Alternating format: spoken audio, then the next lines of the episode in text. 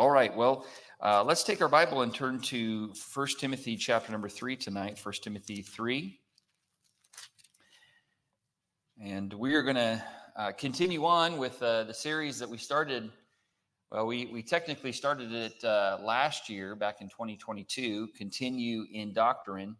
Um, it's just taking us a long time to get through uh, the doc- different doctrines in the Bible. We don't want to go too fast. We don't want to belabor things that unnecessarily, but uh, we do want to take our time and cover what we what we can.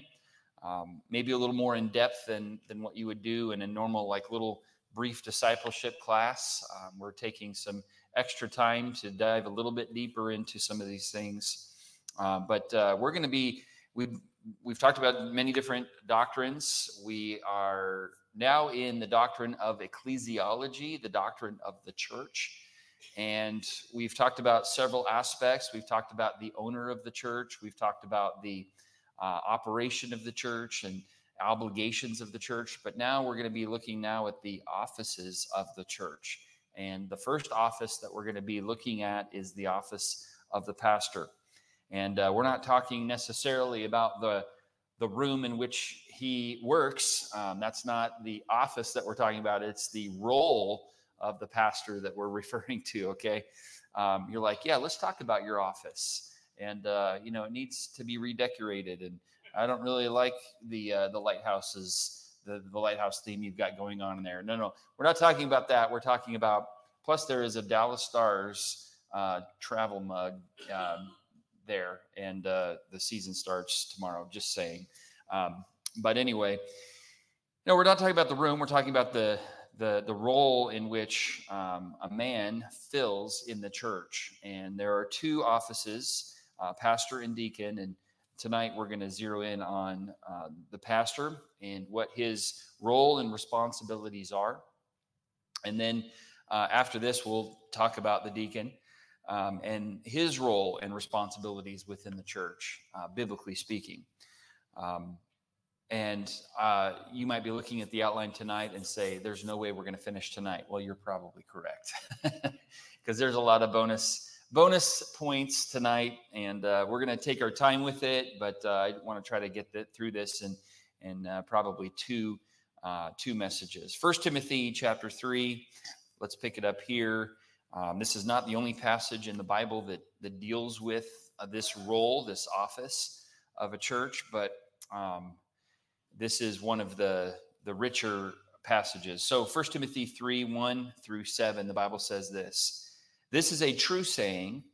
If a man desire the office of a bishop, he desireth a good work. A bishop then must be blameless, the husband of one wife, vigilant, sober, of good behavior, given to hospitality, apt to teach, not given to wine, no striker, not greedy of filthy lucre, but patient, not a brawler, not covetous, one that ruleth well his own house, having his children in subjection with all gravity. For if a man know not how to rule his own house, how shall he take care of the church of God? Not a novice, lest being lifted up with pride, he fall into the condemnation of the devil. Moreover, he must have a good report of them which are without, lest he fall into reproach and the snare of the devil. And I like how Paul starts this uh, passage in verse number one, where he says, if a man desire the office of a bishop, he desireth a good work. And, and I believe, being a pastor now for five uh, years, um, I believe that, that that little saying right there, that he desireth a good work, is so true, because it is work. And I realize that, you know, some some have the perception, or at least the joke, you know, hey, it'd be great to be a pastor because then you only have to work one day a week. That would be super nice. Um, and, uh, and and you might be thinking that. And I, I don't I don't just work one day a week. Um, I also work Wednesdays, so two days a week. Um, no. Um, I, I, I work throughout the week, and uh, while it may not be uh, the, the schedule that you might have at, at your job, where it's you have to be there from a certain a certain amount of hours, um, uh, my my my schedule is a little different, where it's a little bit more uh, flexible, but it is a work, and, and there is effort that goes into uh, pastoring a church and caring for the um, people within the church. Um, so it's a work, but but I like that word "good" there. It's not just a drudgery. It's not just another job. It's a good work, and and I really feel that way in my in my ministry. I I know it's work. I know it's effort. I know there's labor that's required, and and I'm glad to do it because it's a good work. Um, and if a man desires to do this, he desires a, a very good thing. And um, it doesn't mean that there's not very difficult days, and it's hard to even put it into words. There's um, there's a pastor who wrote something uh, that I'll read at the end of this message. We'll probably not get to it tonight, so probably next week. But Uh, that that does a pretty good job at explaining some of the uh, roller coaster of emotions that go on in the heart of a pastor as he ministers to God's people. It's um, there's some wonderful days and there's some very difficult days as well, but it is ultimately, as Paul says, a good work. Um, someone uh, wrote this about a pastor. This is not what I was referencing, but this is a different um, explanation of, of, of what a pastor does. The pastor, he, he said, the pastor teaches, though he must solicit his own classes. So as I teach, as I preach, uh, I better make sure that I'm attentive to the words that I'm saying because I want to be faithful to those myself. Uh, he heals, though without pills or knife. He is sometimes a lawyer, often a social worker, something of an editor, a bit of a philosopher, an entertainer, a salesman, a decorative piece for public functions, and he is supposed to be a scholar. He visits the sick, visits the sick, marries people, buries the dead, labors to console those who sorrow and to admonish those who sin, and tries to stay, stay sweet when chided for not doing his duty. He plans programs, appoints committees when he can get them, spends considerable time in keeping people out of each other's hair. Between times, he prepares a sermon and preaches it on Sunday to those who don't happen to have any other engagement. Then on Monday, he smiles when some jovial chap roars, "What a job, one day a week." And uh, I wouldn't agree with all the little things in that, but uh, that, that, that just gives a little bit of an idea. And, And, and the purpose of this uh, message is not to, um, is really not to, it's really for more for me, um, but it, but it's not about me. Um, and so I don't want you to be thinking about me per se. I want you to be thinking about, you know, hey, if, if God ever moves us, which I hope God doesn't move any one of you, uh, I want you here, but, but to, and then, and then also I, I, I suppose it would be good to hold me to these truths. I think that there needs to be some accountability between a pastor and the people, and the people keep the pastor accountable, just as the pastor should be keeping the people accountable. Um, so uh, with all that in mind, let's go ahead and jump into uh, this message. It's going to be a little bit of a lesson slash message tonight.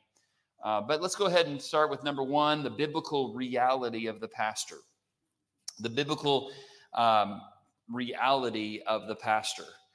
And again, so the, the, the Bible says in verse number one, this is a true saying, if a man desire the office of a bishop, he desireth a good work. So this is not a man-made, by the way, this is not a man-made position in the church or role or office in the church. This is God-given. This is a, this is a God-made position um, or role in that church. Um, and it's, it's a biblical reality. Um, There's several different words that are used in the Bible uh, to not, they're, they're not different roles, they're not different offices. They're, it's the same person, but just different, um, different functions and focuses and emphasis that a pastor should have.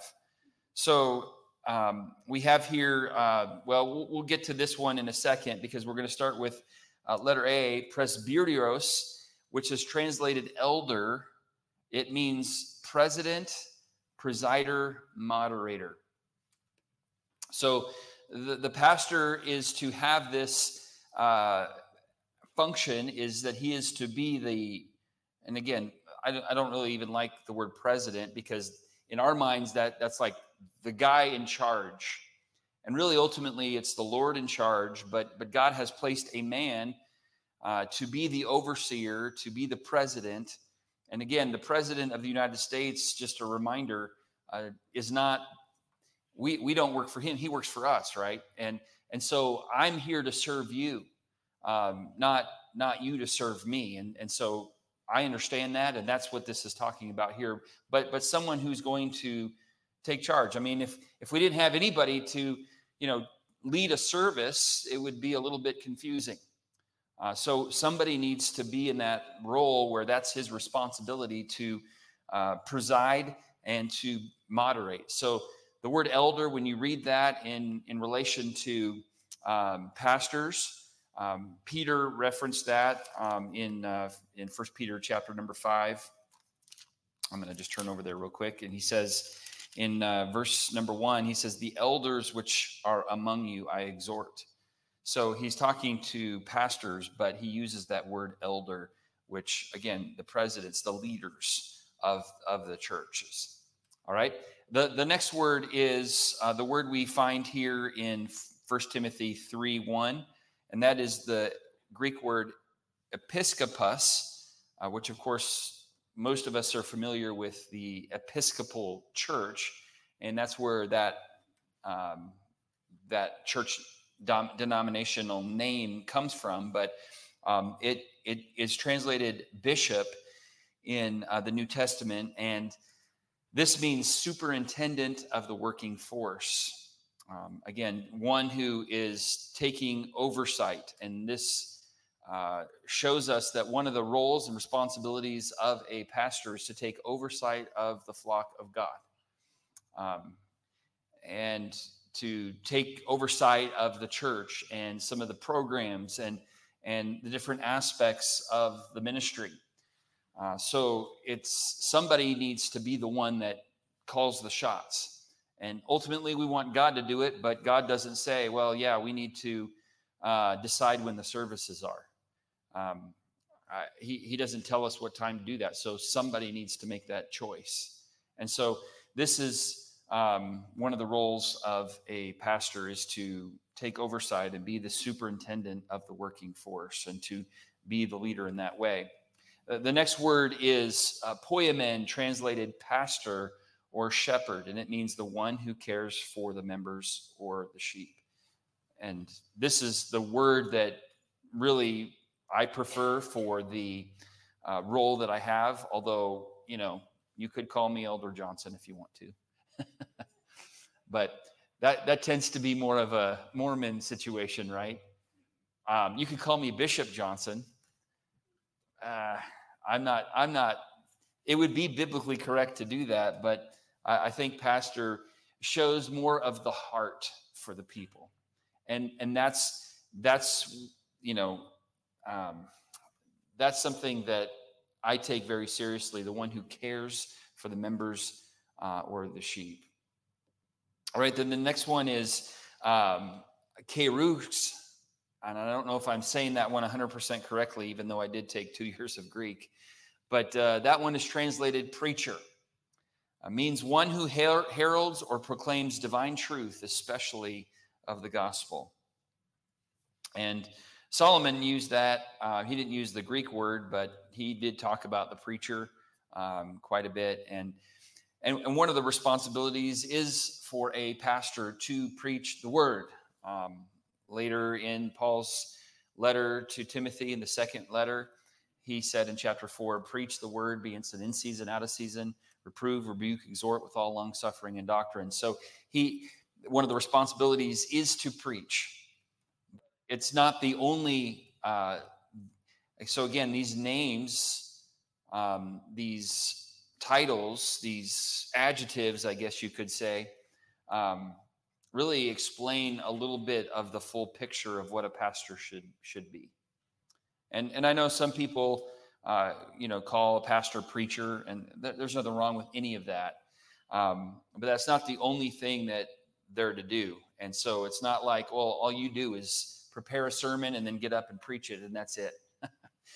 That would be kind of nice if that was all there was, um, but there's a lot more to it.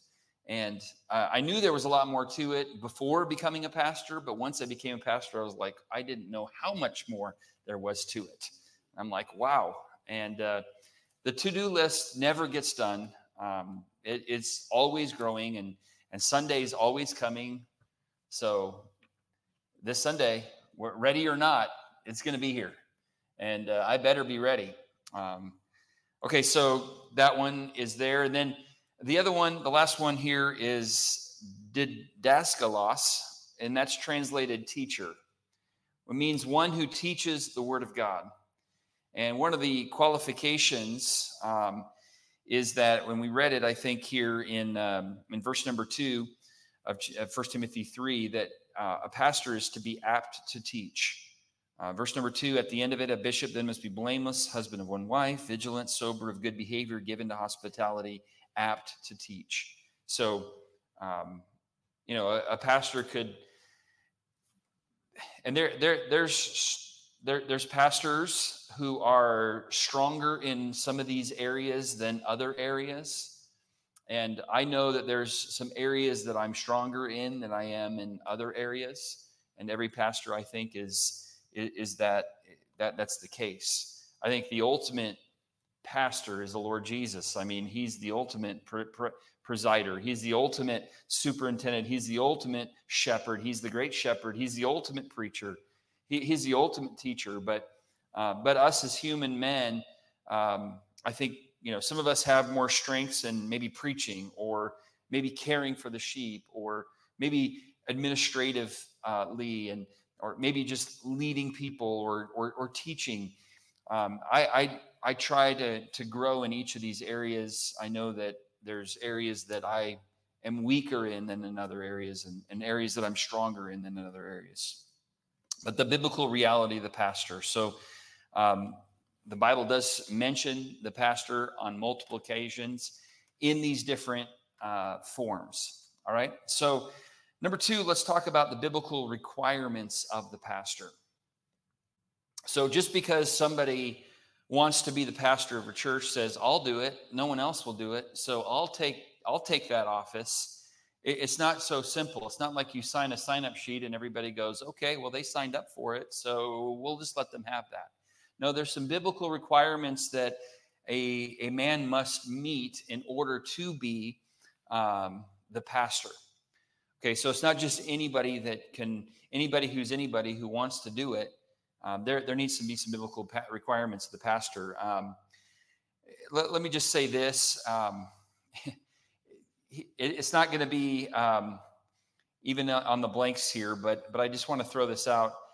Verse number one of First Timothy chapter three, and verse number one, it says, this is a true saying, if a, what, what's the next word there? Let, let, let, let's let's look at it here. This is a true saying. If a desire the office of a worship bishop, he desireth a good work. Now, sometimes when God's word mentions man, it's kind of more of a general humankind uh, phraseology, but but but that's not the case when it comes to the pastor. So, um, if a church has someone who's not a man pastoring, okay, a woman who calls herself a pastor, that's not biblical. That's not biblical. Um, because the Bible says, if a man desireth the office of a bishop, he desireth a good work. And then it's going to talk about how he's supposed to be the husband of one wife. How can you be the husband of one wife if you're a female?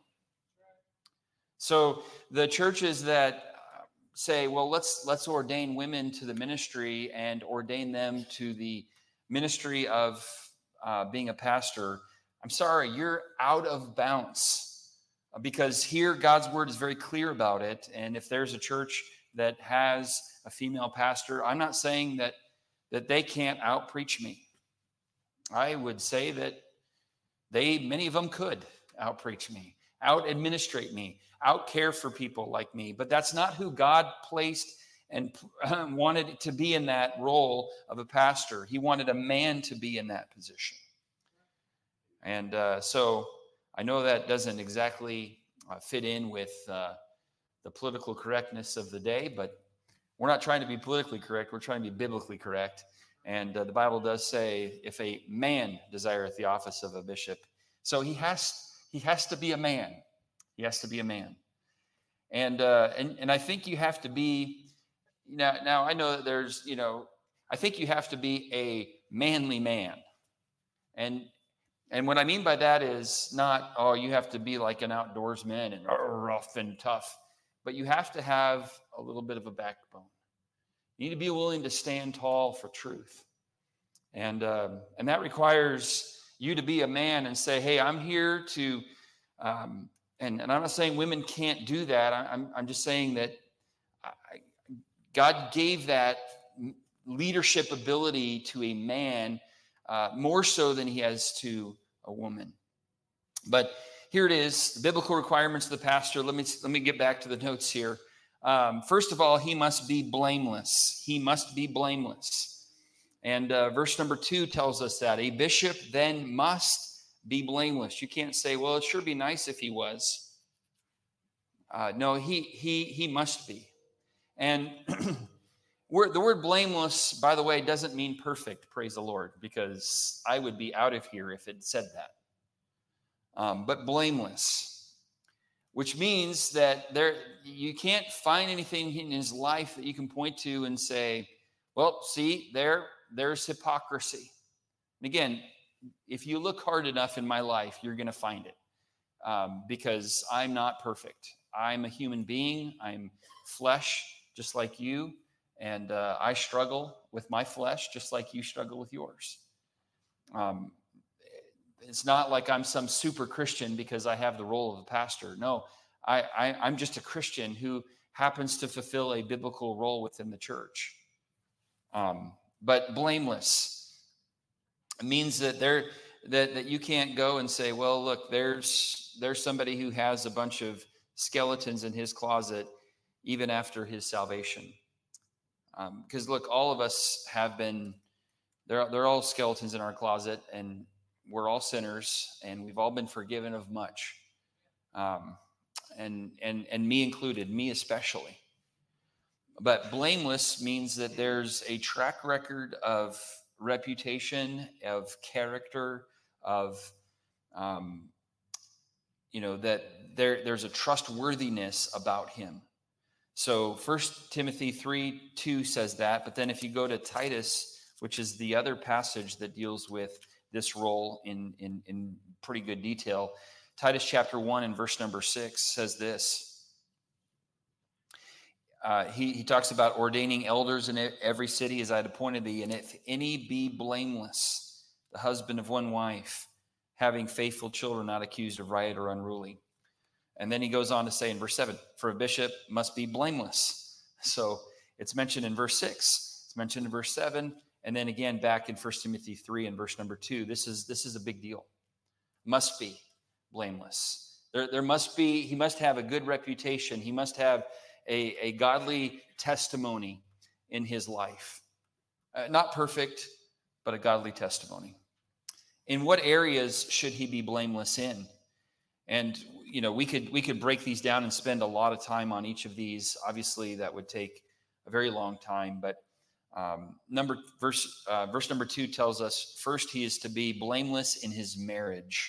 A, a bishop then must be blameless, the husband of one wife. And this does kind of bring up the whole controversial topic of, well, what if a what if a pastor has been divorced?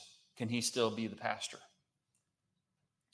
And I, I know some people take this to mean in that day there was polygamy and and where there was a husband who had multiple or a man who had multiple wives, and uh, what what. What Paul was saying here, and they would say, is that um, a, this this this pastor can only have one wife. It doesn't matter if he's been divorced or not, um, but he just can't be married to multiple multiple women. And that's that's the um, the justification to try to say, well, if if a man nowadays uh, is divorced but still wants to pastor, well, we can let him because Paul was referring to just not being a polygamist.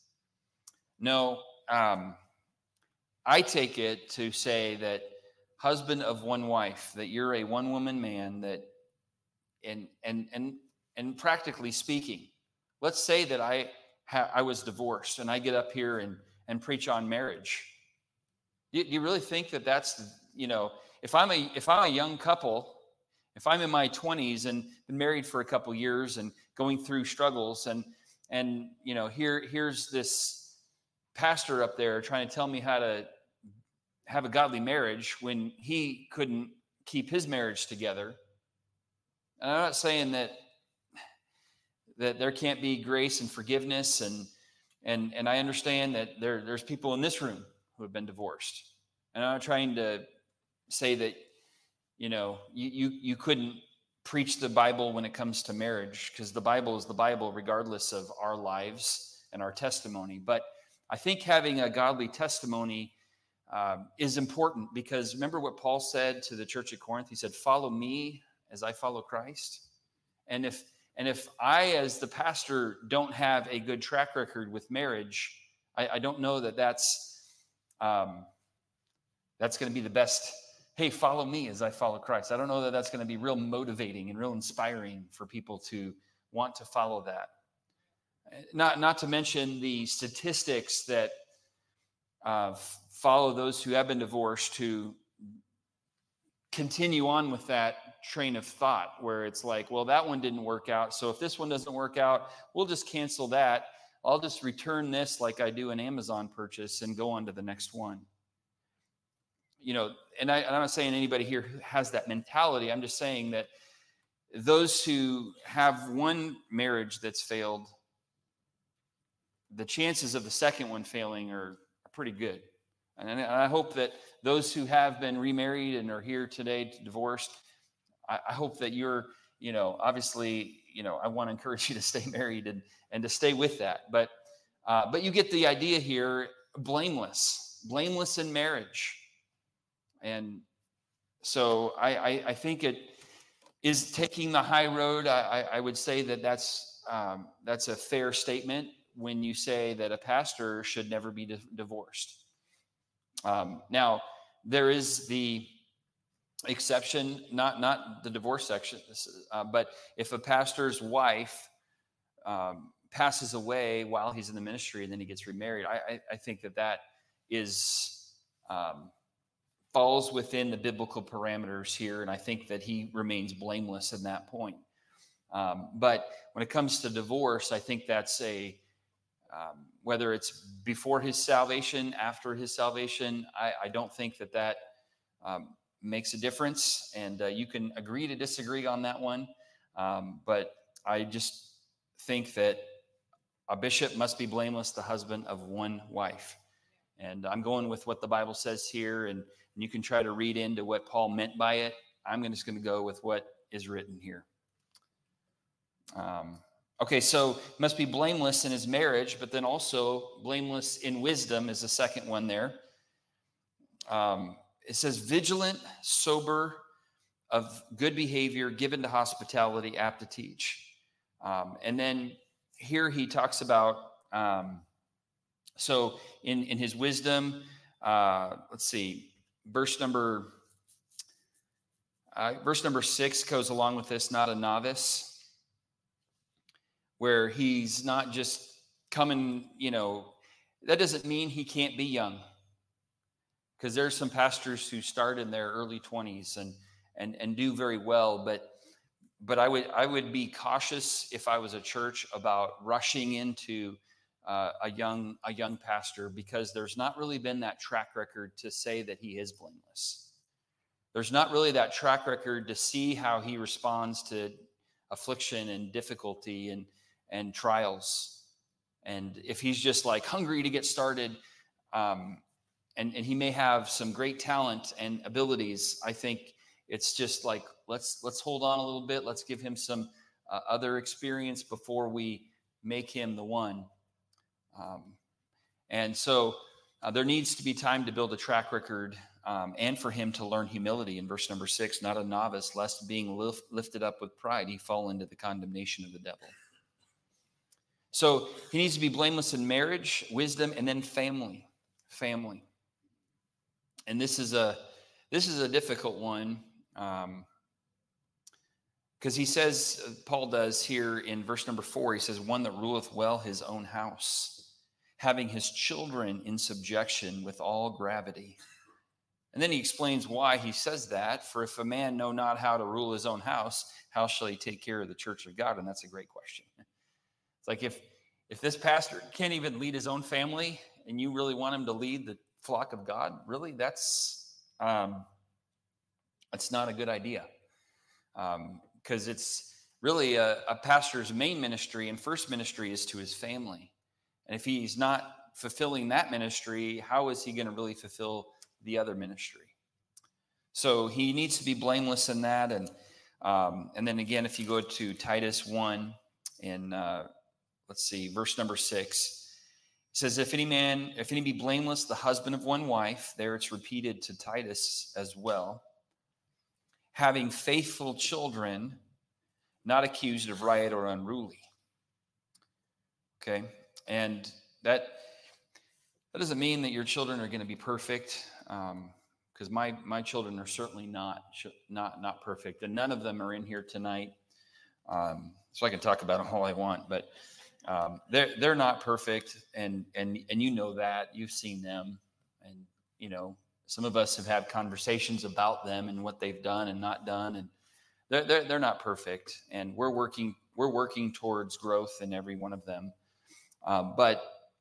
This is one of those rare jobs, and I think I mentioned this on my anniversary a couple weeks ago, about how this is one of those rare jobs, really, I guess. And, and I, again, I don't view it as a job. I view it as a calling, as a as a, a privilege, as a good work. But um, but this is one of those situations where if if my children aren't doing right, then that could affect whether I'm I continue my employment or not. But if if you if if you're a police officer, let's say, and the um, and your children kind of go away from the Lord and start doing drugs and things like that, well, that, they're not gonna they're not gonna take your badge. Um, you could be the president of the United States, and your son has all kinds of horrible skeletons in his closet. Well, obviously, that doesn't mean you get removed, because we see what's happening here. Um, so it's a unique situation. It's some pressure that the children feel, um, whether the parents put it on them. I don't think I don't think most parents. I really don't think most parents want to do this. Who are who are pastors' families? Uh, certainly, Julie and I don't. We we don't go to our children and say, "Hey, you're the pastor's kid. You got to." No, we, we don't want to put that pressure on them. Uh, they already have enough pressure with all the other things that are just naturally there. But they're hopefully reading their Bibles, and they're reading these passages, and they're putting two and two together. And they go, you know what? If I go off the deep end, if I start following the world, I could cost Dad his job. And again, again, I don't look at it as my job. I look at it as a calling, as as a good work, but but they they could do that. They could look at it that way, and and so they do have a little bit of a, at least in the back of their mind, an understanding that um, this this pressure. Not to mention everybody kind of looking at them with all these different expectations of what a pastor's kid should be like. And we have some pastor pastors' kids in the church. Uh, several pastors' kids who grew up in the ministry, and um, and and you know what it was like, and the pressure that that was, um, that other people put on you, that mom and dad maybe didn't, but other people did, and and just like, hey, you're supposed to be the pastor's kid. What? How? Why are you acting this way? Well, because they're human, just like you are, and just like I am. Well, well, why did you why did you act that way? I can't believe a pastor's kid would do that. I can, because I have four of them. And uh, and I see them every day, and I'm like, wow. Um, no, I mean, our kids are, I believe, heading the right direction. Do they get off course once in a while? Yes, absolutely. But do I get off course once in a while? Sometimes. And do you? Yeah, we all do. So we need grace. And um, but there is this expectation, if it's a pattern, and a continual problem within the church where these kids are wreaking havoc and they're guilty and constantly being accused of riot or unruly. And he's not able to take care of his own own house. That's that's a time where that church, that, that pastor just kind of honestly, it should should be on the pastor to come before the church or the men of the church and say, hey, men, I, I'm struggling with my family right now. And I, I'm just going to need either some time to, I'm going to I'm going to need to step away from the ministry for a little bit. And maybe, you know, I, I, I think that that is uh, something that a pastor should do. And if he doesn't, then the, then, the, then the leadership of the church needs to approach him in grace and humility, not with this critical, ungodly spirit, but in with grace and humility and say, hey, brother, we, we know that you're struggling with your family and we think you should take some time to really focus on that. And, you know, we can get somebody in, else in here for the time being to take things over so that you can focus on really getting your priorities recalibrated and getting the heart of your children back. Um, but he must be blameless in these areas. That's what the Word of God says. And the, the challenge is once, once the children end up leaving the house and start living life on their own and they start going in direction that does not coincide with the scriptures, then what? I think at that point you say, look, let's let's give that that brother some some grace, because his his sons are old enough or his daughters are old enough now to make their own choices, and and now it comes down to the free will, and he can't control now what's going on with them as they've moved on. Um, and I don't think we need to hold that over their head. Um, and I guess each church would have to Uh, walk through those uh, situations uh, case by case, and but I would encourage you again, if if the Lord moves you on, or if if something happened to one of my children after they move on, uh, we're getting ready to have that happen here soon, where they're going to now be making their own choices, um, and if they choose to go in a direction that again is not for the Lord.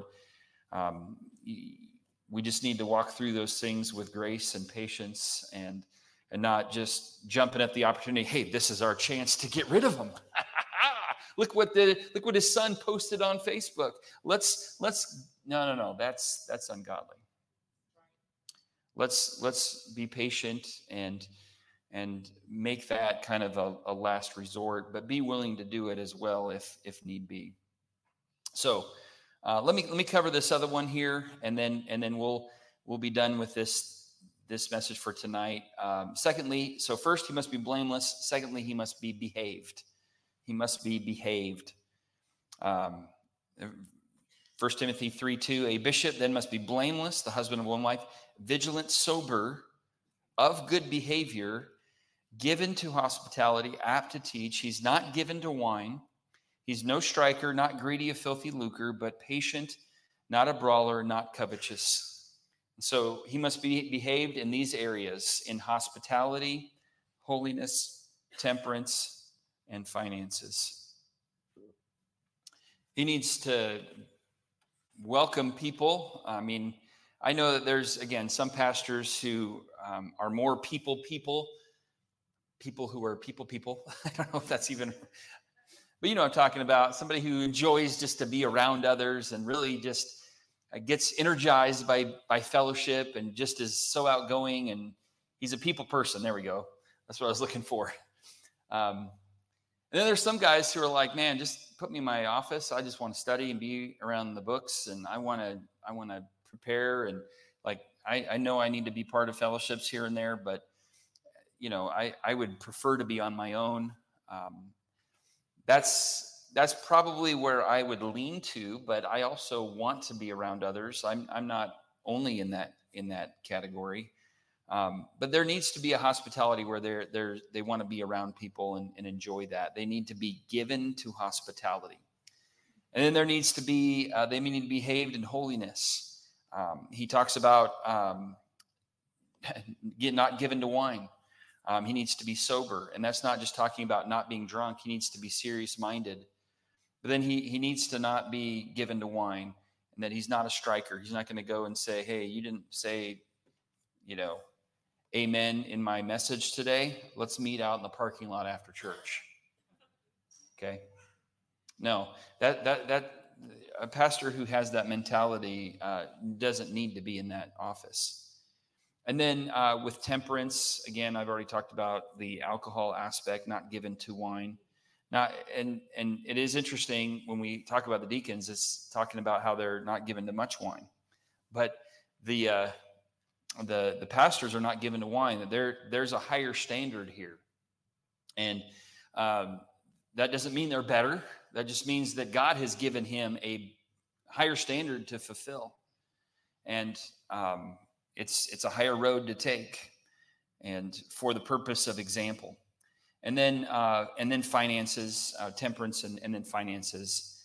He says here, not covetous. He's not greedy of filthy lucre. He's not in it for the money.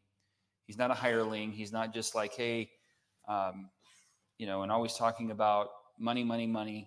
But, um, and it also talks about later on, it says he's not covetous. Yeah, in verse number three, he's not covetous. So, yeah, um, he is well behaved. Um, now, here's what, uh, I'll, I'll, I'll read this one here. Bob Moorhead in The Growth Factor said this: God give us men ribbed with the steel of your Holy Spirit, men who will not flinch when the battle's fiercest, men who won't acquiesce or compromise or fade when the enemy rages. God, give us men who can't be bought, bartered, or badgered by the enemy. Men who will pay the price, make the sacrifice, stand the ground, and hold the torch high. God, give us men obsessed with the principles true to your word. Men stripped of self-seeking and, and a yen for security. Men who will pay any price for freedom and go any lengths for truths. God, give us men delivered from mediocrity, men with vision high, pride low, faith wide, love deep, and patience long. Men who will dare to march to the drumbeat of a distant drummer. Men who will not surrender principles of truth in order to accommodate their peers.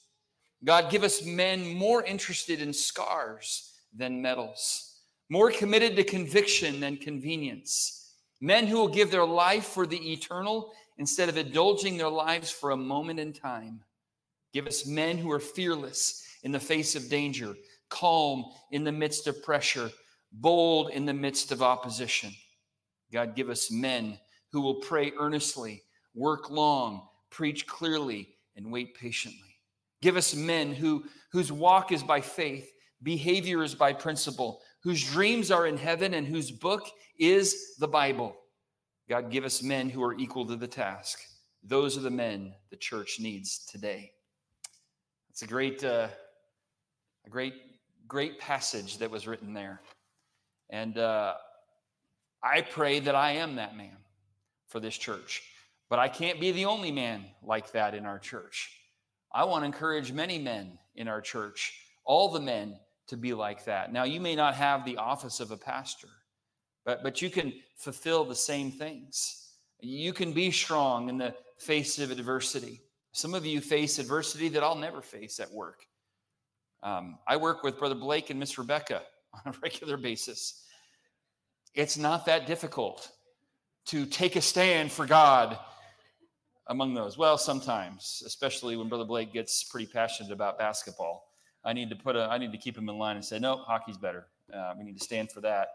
Uh, but no, no, I mean, some of you are in hostile territory for the, for the Lord. And you, I want to encourage you to not flinch when the battle is fiercest, that you won't acquiesce or compromise or fade when the enemy rages. Uh, my challenges look differently than yours, but But I hope that many men in our church, all the men in our church, stand up and be men of God. And I'm looking forward to sharing a couple uh, messages at the Men and Boys Campout along those lines. And uh, I want to just encourage our men uh, to be men of God who uh, take a stand and who are leading their homes and in the church and in our community.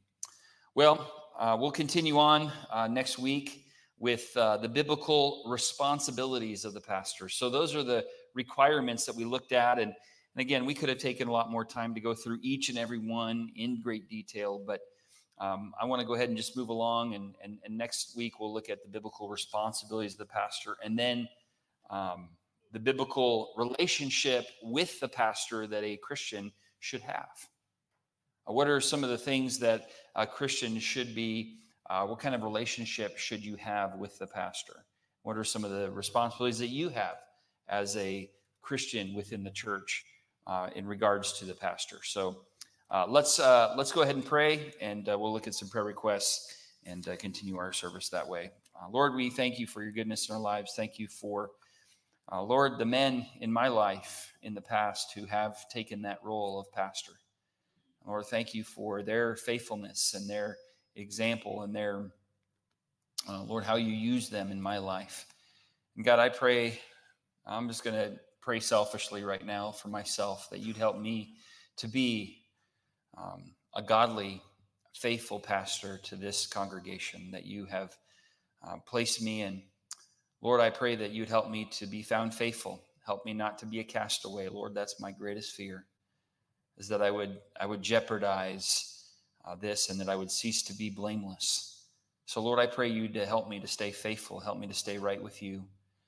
Uh, Lord, help me to lead um, gently and, and softly and, and graciously this flock. And, Lord, I thank you for each one within this church family. And, and God, I pray that you would put a protective hedge about each of them, and that you would watch over them, and that you would help them to walk in truth. And uh, Lord, I pray you'd help me to lead the way in all of that. Help me to walk in truth and to live the truth and to proclaim the truth faithfully. And uh, Lord, thank you for the time together tonight as we've discussed these things. And um, I pray, Lord, now you bless this time of prayer requests in Jesus' name. Amen.